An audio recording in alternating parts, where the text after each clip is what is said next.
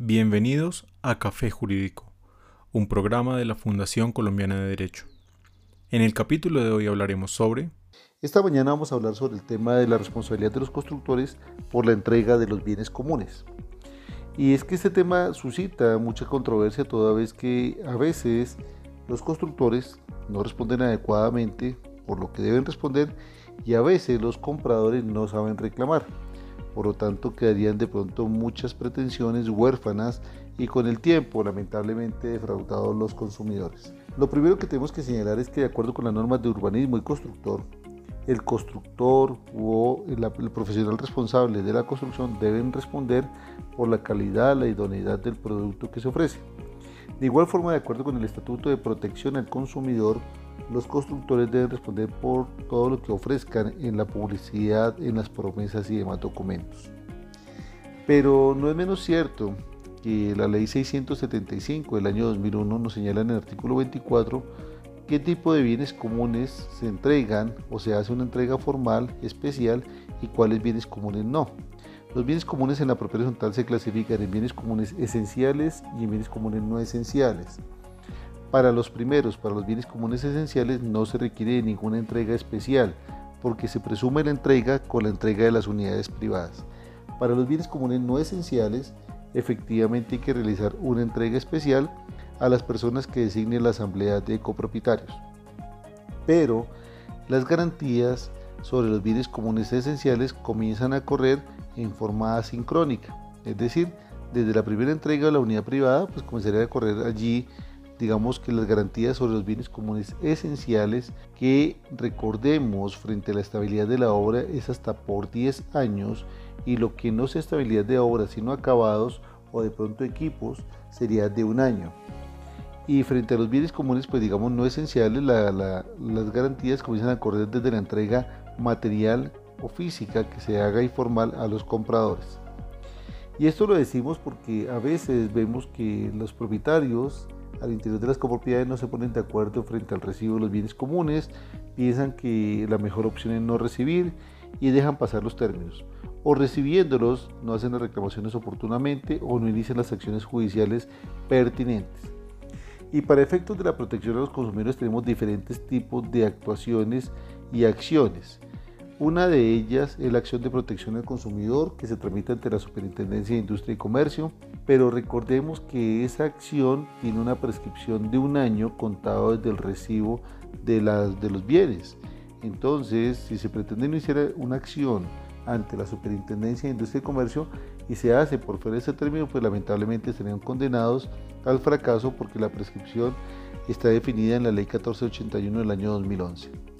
Otra actuación que se puede adelantar es una actuación policiva o de control de policía ante las autoridades de urbanismo y construcción municipales, que en este caso tendrían hasta tres años para iniciar las investigaciones e imponer las sanciones por deficiencias constructivas, mala calidad de obras o de materiales o eventualmente por infracciones urbanísticas. Esto se hace de acuerdo con la Ley 400 y las demás normas que regulan la materia que otorgan a los alcaldes los municipales o sus delegados las facultades para imponer las sanciones que correspondan. Y finalmente tenemos las acciones populares y de grupo reglamentadas por la Ley 472 del año 98 que nos señalan que las normas de protección al consumidor o las normas del medio ambiente o las normas de salubridad pues son de competencias de los jueces y los jueces llamarían también allí a las autoridades municipales para velar qué fue lo que se defraudó pero no son cualquier tipo de reclamaciones que se podría llevar allí, sino aquellas normas que de pronto perjudiquen a la comunidad en cuanto a la salubridad, a la vida, al medio ambiente, falta de servicios públicos, normas de salubridad. Entonces, eh, la invitación es a que, a que oportunamente cuando se va a hacer la entrega de los bienes comunes, el constructor debe entregar toda la documentación, los copropietarios deben de ponerse de acuerdo para recibir los bienes comunes, dejar todas las, obviamente, observaciones e iniciar las reclamaciones de las garantías y si es del caso, iniciar las actuaciones judiciales o administrativas, so pena de que si dejan pasar los términos, pues lamentablemente estarán condenados a una prescripción o a una eventual caducidad de la actuación, que al final del día lo que llevaría es a que el constructor no entre a responder porque todo lo que no sea estabilidad estructural, que esté cubierto por la garantía decenal tiene una garantía inferior y esa garantía es de un año, acabados, garantía de equipos y demás. Entonces, eh, los invitamos a todos ustedes a que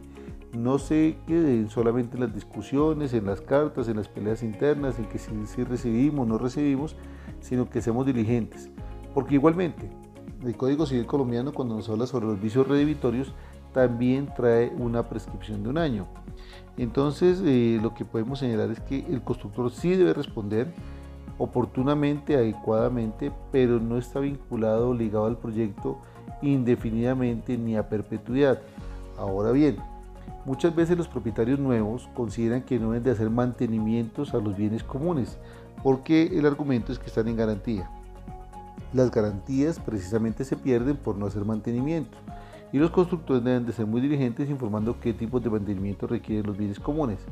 Así las cosas, por eso la ley 675 nos indica que las expensas comunes necesarias son para el mantenimiento, reparación, reconstrucción de bienes comunes. Es decir, los propietarios no pueden declararse exonerados de hacer mantenimientos a la copropiedad sobre pretextos de las garantías, porque son dos temas completamente diferentes y eventualmente por no hacer los mantenimientos sí se podría perder la garantía del elemento. Pues bien, apreciados amigos, creo que son muchos temas y los hemos tocado aquí muy tangencialmente, pero recuerden que una asesoría jurídica, una asesoría técnica es muy importante para estas reclamaciones a efectos de que ustedes tengan éxito en lo que pretenden. Por lo demás, no me resta sino despedirlos y recuerden que les habló el abogado Jorge León. Dios los bendiga, que esté muy bien. Muchas gracias a todos, un abrazo, no olviden seguirnos en redes sociales y nos escuchamos en una próxima oportunidad.